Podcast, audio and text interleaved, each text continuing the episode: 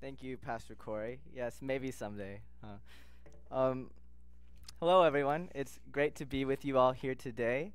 Um, I'm sorry again that we couldn't have in-person church, but I hope that you are warm and cozy in your houses uh, with a blanket, maybe sipping some hot chocolate. I know that that's what I am planning to do after service when I get home. Uh, sit down on the couch, watch some sports. And speaking of sports, how about how about that Dodger game last night? Did any of you catch it? It was a, a crazy uh, back and forth game. Dodgers lost on the last minute play, um, but hopefully they can overcome uh, this next game tonight in the World Series. Um, and speaking of overcoming in the World Series, we are going through an overcomer sermon series in which we will. Uh, and last week we talked about overcoming loneliness, and today we are going to talk a little bit about overcoming confusion. Now, I don't know about you, but I've personally been confused about a lot of things in my life. Um, and so I was thinking about uh, everything that's been con confused me, um, and I made a, a, a, list, a top three list of everything that's, that's confused me over the course of my 27 year lifespan. Uh, and the number one spot, uh, we have calculus. Calcu I am not, not, math is not my strong suit. Um, the second one is, is girls, which Kylie can attest to. And, and the third one is uh, the theological and philosophical mysteries of our, of our world, whether it's predestination uh, and, and free will, or, or just why, why does God do this, or why is evil around in the world today. And so I told the youth uh, that my top three list, and um, one of them asked me why I decided to become a youth pastor instead of uh, becoming like a relationship counselor or like a mathematician. And I thought it was really sweet that they thought I had the ability or desire to do either of those, right? I really, but we, I really uh, love getting into these theological and philosophical mysteries. Um, and today, in our in today's passage, uh, we're going to see that the psalmist um, who wrote Psalm 73, he really delves in deep to one of these these big mysteries and questions that he's wrestling with. So I've been, uh, I've invited uh, Pastor Darren to come up and uh, read this passage with me since it's a little bit of a longer, um, a longer passage. So we're going to alternate back and forth, and hopefully um, you'll really get a sense of, of, of the tension and the struggle there. Psalm 73 reads, Surely God is good to Israel, to those who are pure in heart. But as for me, my feet had almost slipped I had nearly lost my foothold, for I envied the arrogant when I saw the prosperity of the wicked. They have no struggles. Their bodies are healthy and strong. They are free from common human burdens. They are not plagued by human ills. Therefore, pride is their necklace. They clothe themselves with violence. From their callous hearts comes iniquity. Their evil imaginations have no limits. They scoff and speak with malice. With arrogance, they threaten oppression. Their mouths lay claim to heaven, and they, their tongues take possession of the earth. Therefore, their people turn to them and say, and drink up waters in abundance. They say, How would God know? Does the Most High know anything? This is what the wicked are like. Always free of care, they go on amassing wealth. Surely in vain I have kept my heart pure, and have washed my hands in innocence. All day long I have been afflicted, and every morning brings new punishments. If I had spoken out like that, I would have betrayed your children. When I tried to understand all this, it troubled me deeply. Till I entered the sanctuary of God. Then I understood their final destiny. Surely you place them on slippery ground. You cast them down to ruin. How suddenly are they destroyed by terrors and completely swept away? They are like a dream when one awakes. When you arise, Lord, you will despise them as fantasies.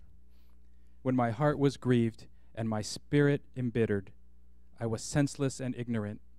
I was a brute beast before you. Yet I am always with you.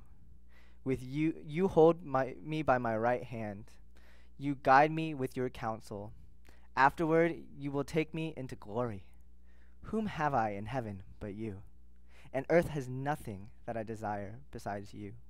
My flesh and my heart may fail, but God is the strength of my heart and my portion forever. Those who are far from you will perish. You destroy all who are unfaithful to you. But as for me, it is good to be near God. I have made the sovereign Lord my refuge, and I will tell of all your deeds. Thank you, Pastor Darren. Um, so I originally just wanted someone to read the scripture, right, because it was longer. But I, I hope you really get a sense, as, as me and Pastor Darren uh, go back and forth, that there's there's this real tension and that he's wrestling with. Um, there's like two competing voices almost, um, and and this kind of kind of dilemma that he's facing with with two voices is not uncommon when we're facing um, an area of confusion. Um, and as I was preparing this passage uh, for today's sermon, uh, as I was thinking about um, as this was in my mind, I, I couldn't help but, but notice that I came across a modern day situation that I think really highlights the, the psalmist's angst and, and his, his feeling. Um, uh, I was scrolling on Twitter, as one does, and um, I came across a tweet by someone that I follow, um, and, he's, and he said, My belief in God is like 90% nah and 10% if you're real sweetie you're not do doing very good at this right? And so when you hear that when you hear that tweet maybe you get like it evokes some emotion right because he's taking a shot at god. Um, but he's commenting on this very idea that the psalmist is wrestling with right he, he says uh, he's, he's asking like if god was real wouldn't he do something and if you are here today and, um, or watching this online and you happen to be confused about why God allows the wicked to prosper, then like we have a very specific like sermon and passage for you. Um, but if uh, I, if that's not the case, um, I know that not everybody is confused about the same things, but probably we all are confused about something, right? Some of us might be asking questions like, why did God allow COVID 19? or why is God allowing me or my loved ones like to suffer? Um, why is school or work being such a drag? Or why on God's green earth is my neighbor's car alarm going off at 3 a.m. in the morning? Uh, that last one was a little personal for me. Um, but sometimes something is confusing, right? And you get through it, like calculus or like a car alarm. Uh, but even left unchecked, right, that, that can eventually become disorienting. A lack of understanding, a lack of, can, can eventually lead to a situation of, uh, of, of panic, right, uh, when you are so like misunder there's so many misunderstandings and confusion it can lead to a breakdown uh, of unity of a breakdown of relationship a breakdown of sanity and even a breakdown of our faith in, in god like the psalmist is currently going through in fact confusion can have an incredibly adverse effect on our ability to live as Christ is calling us to because it creates doubt, it impedes progress, and it sows division. Uh, the youth group and I, uh, we sometimes play this game, which probably at this point in time is the most popular game in the entire world right now, and that game is called Among Us. Um, it's it's on your phone and on the computer, and it's and it's uh, you're it's you're a cute little astronaut and you're running around a spaceship trying to fix your ship. Um, but there are two alien imposters who look just like the astronauts and are trying to bump them off. And whenever someone's body is found, a meeting is called, and everyone has to discuss whether they who they think the killer is. Right? And the crewmates are trying to do their tasks, fix, fix their ship, and vote off the killers. But uh, the imposters benefit the most if they can create as much confusion as possible and have the crewmates accuse one another so they can escape detection and win the game. And while this is like a really cute and fun video game, can we not see some parallels to our society today? Right? John 10:10 10, 10 says that Satan is interested in killing, stealing, and destroying. We see that there is definitely intentional confusion being sown in our political sphere and in the media. We, we, we feel the effects of confusion on our lives, and we find ourselves wondering what God is up to in the midst of all of this.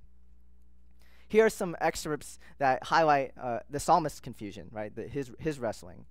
One, one says, uh, Such are, are the wicked, they are always at ease, they increase in riches. Uh, another one says, And they say, How can God know? Is there knowledge in the Most High? And lastly, he says, like, in surely in vain I have kept my heart clean and washed my hands of innocence. For all day long I've been plagued, and I'm punished every morning, right? And so we see we see that the psalmist like knows that God is a God of justice and a God of power. And, and, and we see also that, that people are doing things that are wrong, and that's hurting his soul, right? Or maybe his physical being. Um, and now he has this dilemma, right? He, God isn't enacting justice, and so he's asking why, right? Is God is God not all powerful? Is God blissfully unaware of these things, or is is he uh, not justice oriented? Um, in short, is God really who he says he is? Or put another way, is God a God worth following? We read further and we see that the psalmist is wrestling with this, and he feels it's impossible. He feels it's crushing his spirit and his faith. When he, it says when he thought how to understand this, right? He, he found it wearisome.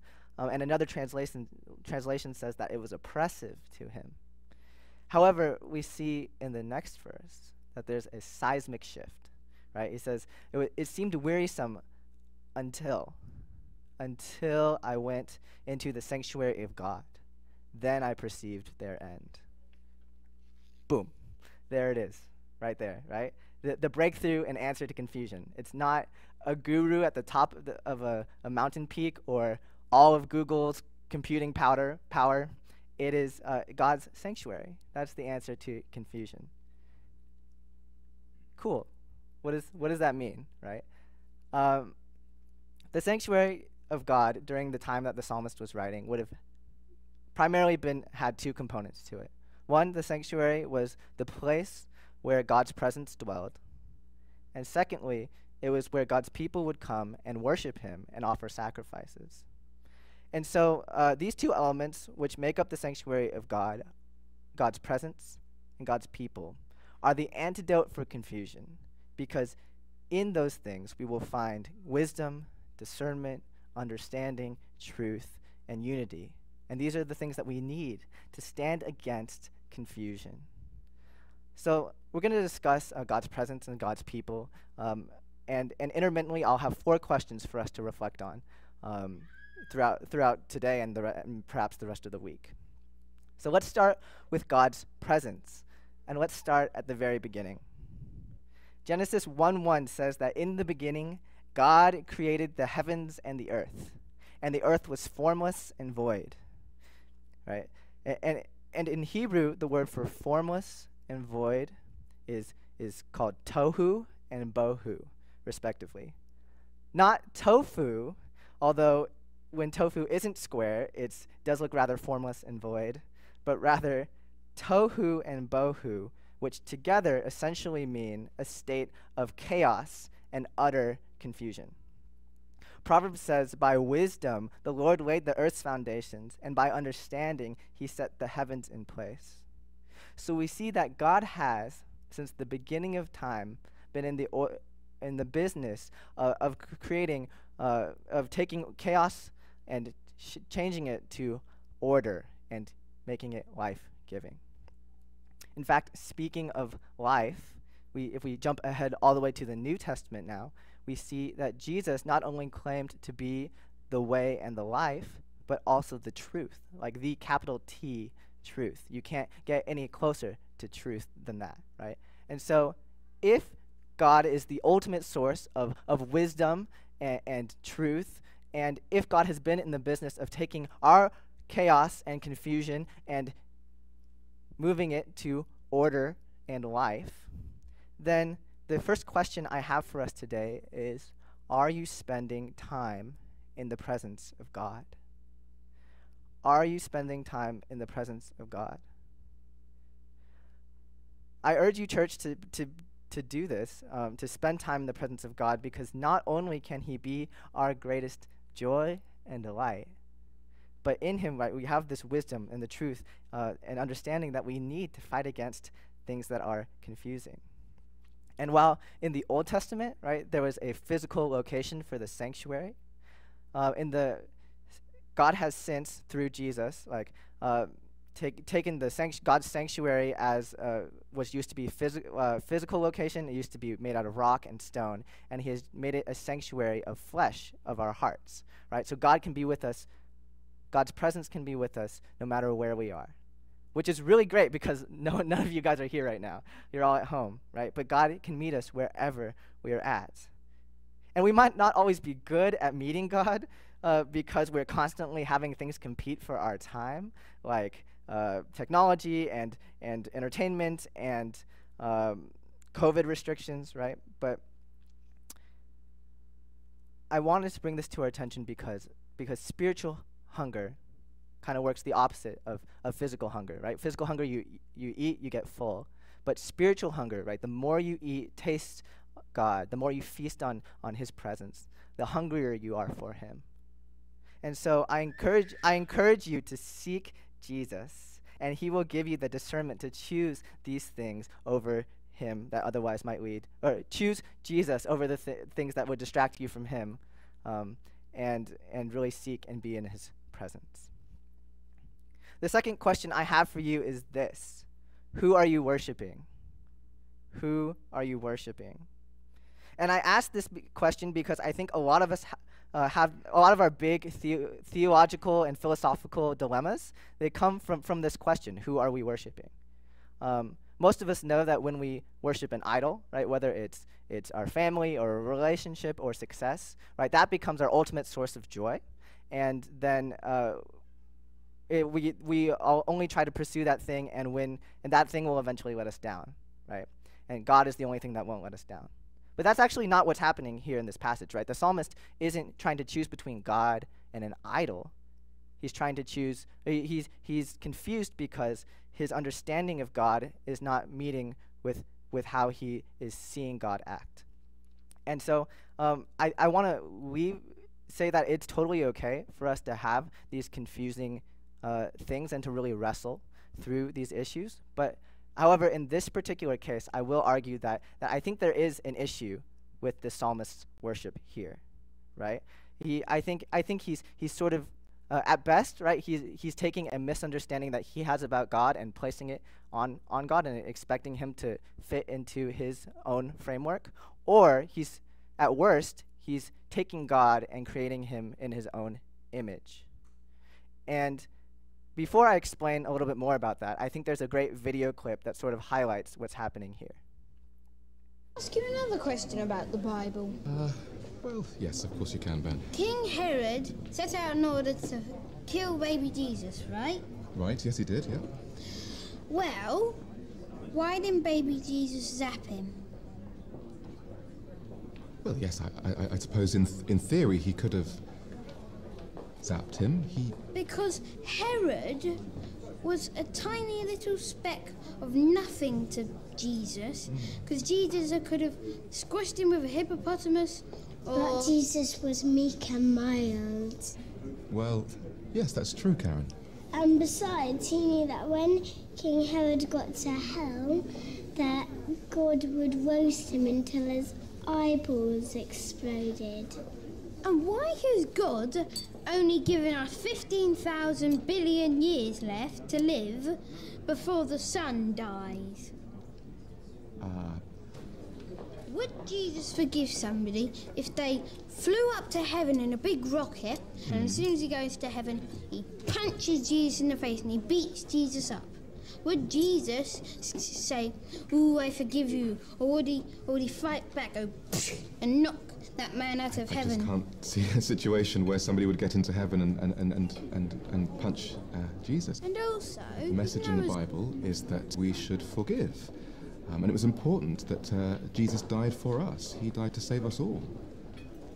That's a bit selfish of humankind, isn't it? Well, couldn't you find another way, like writing to somebody to tell them to be a bit better, otherwise something bad's gonna happen, or, or like, Uh, oh, or like. goodness. Uh, look, I, I really When must be going. Jesus was being crucified, No, actually, uh, Why just didn't realised there's a, a few people over there I, I, I must go and asked God speak to. to send a meteorite and destroy all the troops of the Romans who were Well, just it was the way that God chose. He wanted him. to sacrifice his only son. He wanted to show us how important it was.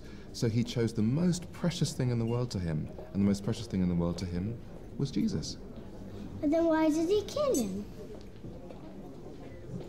Ask you another question about the Bible.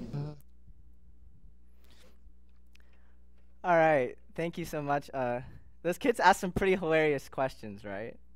I mean, I want to know what the answers to those some of those questions are.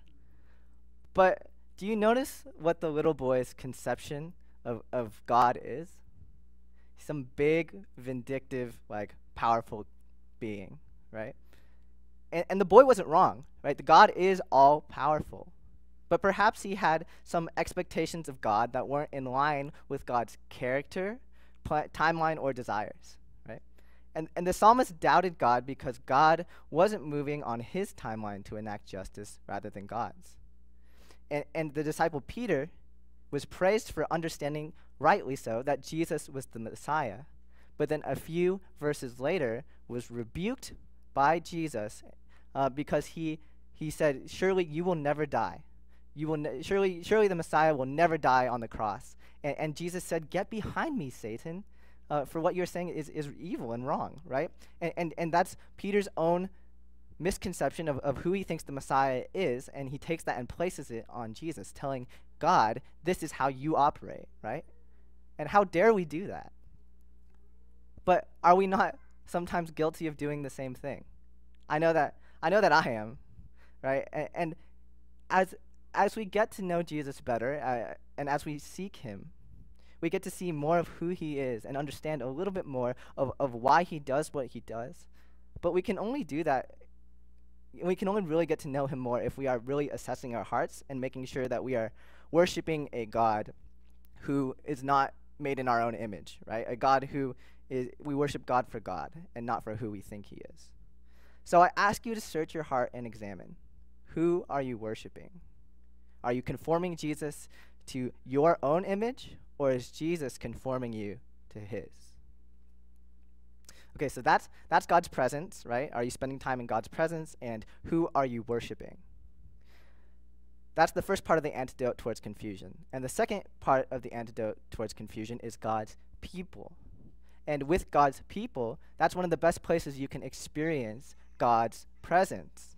And God and, and, and God knows this and Satan knows this, right? So in addition to trying to inflict confusion on your relationship with God, he's also going to try to inflict confusion on God's people where you can experience God. And that's not to say like that the church needs to be completely unified on every subject and to, to stand against confusion, right? We, I think uh, there's a lot of things that we can healthily disagree on. Um, we oftentimes will bring up uh, that there's a healthy rivalry, right, between fans of UCLA and USC or, uh, or something like that, which always makes for a good laugh. Um, and we can always uh, uh, rejoice in that kind of thing, right? We can take joy in that. But um, there's other things that we can disagree with each other on too, right? And we can do it well but sometimes that takes hard work.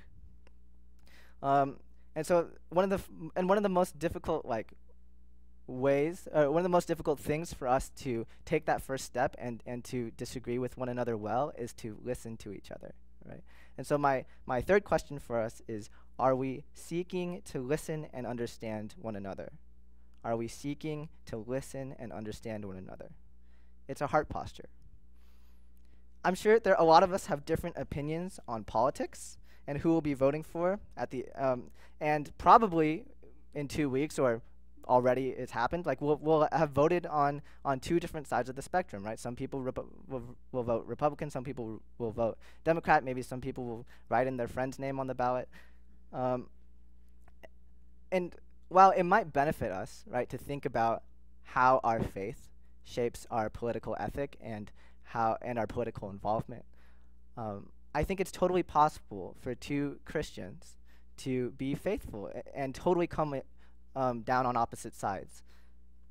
Um, and I know that there can be a lot of pitfalls for engaging this conversation, and I've seen a few social media posts get, get really heated between church members. Like, I've been tempted to jump in there and defend, like, what I wanted to say, right? But I hope that at the end of the day, we can do the hard work of listening to each other well and loving each other well, well because at the, at the end of the day, we follow the lamb, not the donkey, not the elephant, or any other political party or ideology.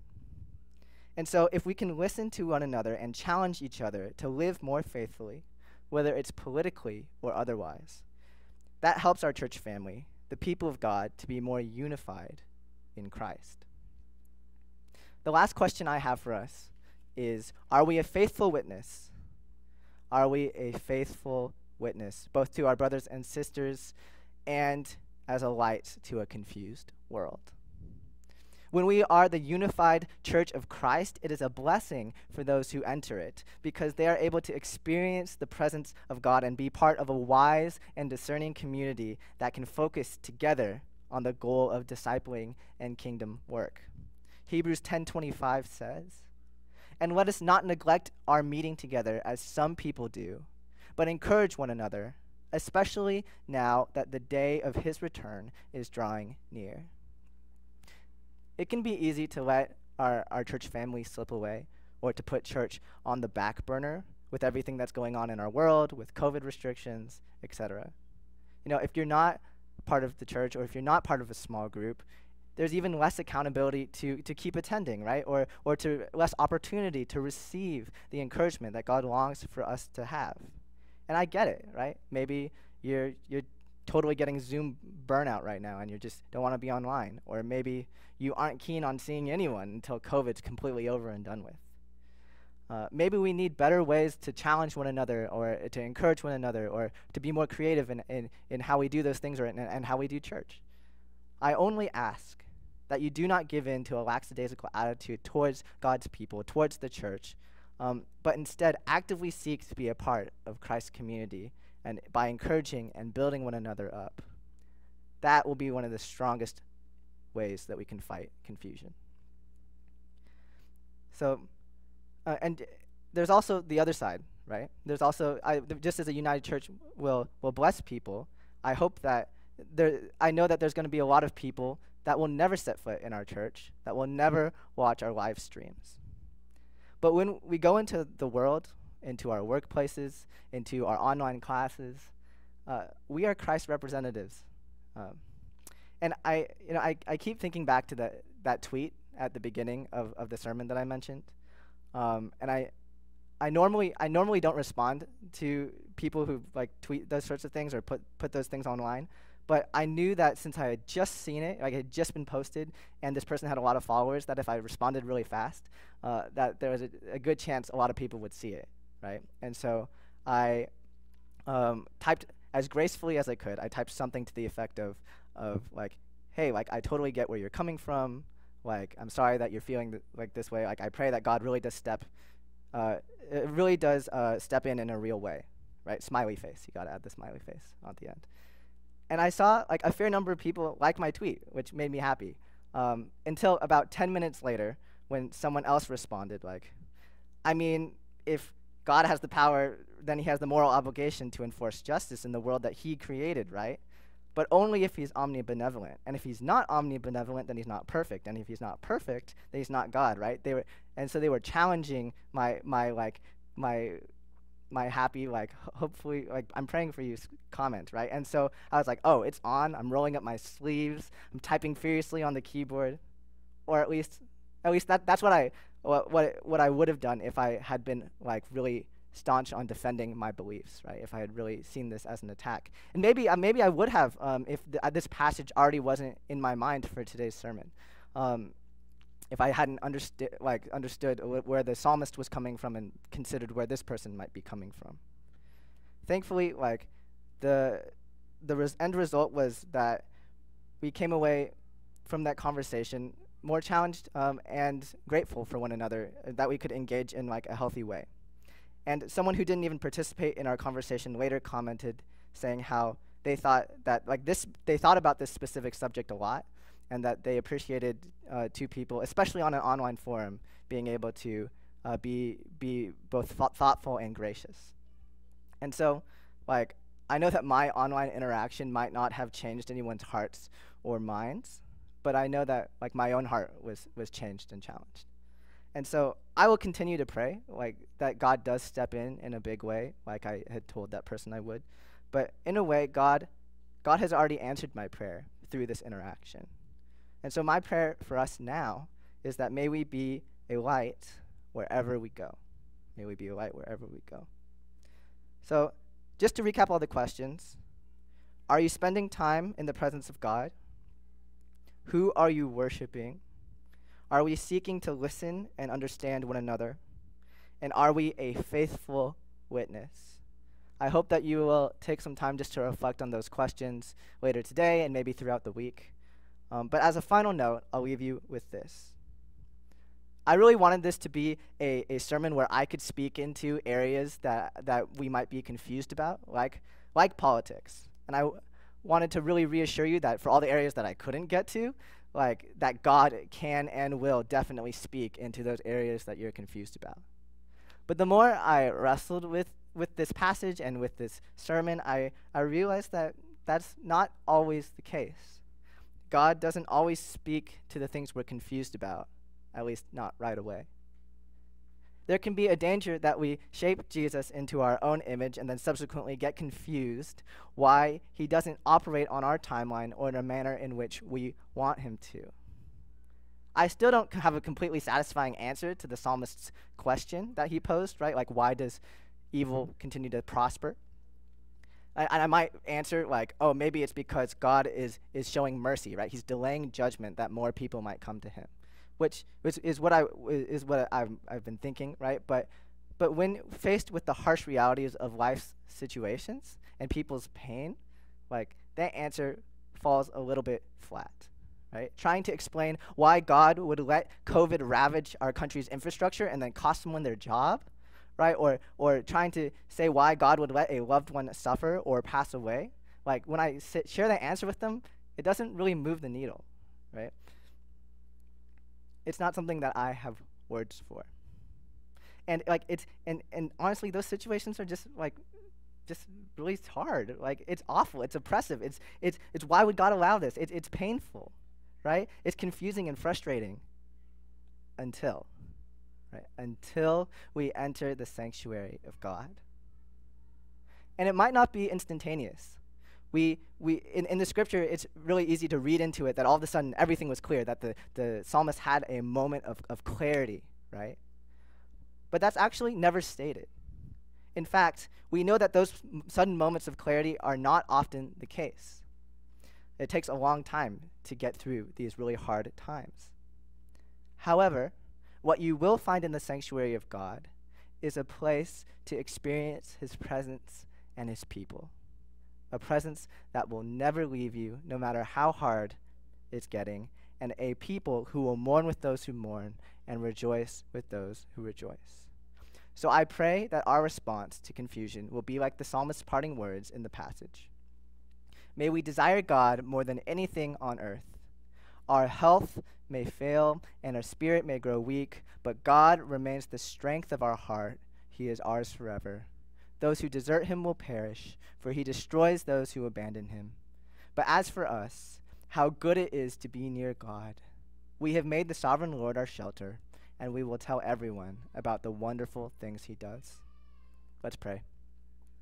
God, please be with us as we come to you in our confusion, in our hurt, in our brokenness. I pray that we might turn away from, from, from the lies and confusion of this world and turn towards the sanctuary of God and, and find our refuge in you. We love you and praise you, Jesus, and we give you all the glory. In your name we pray. Amen.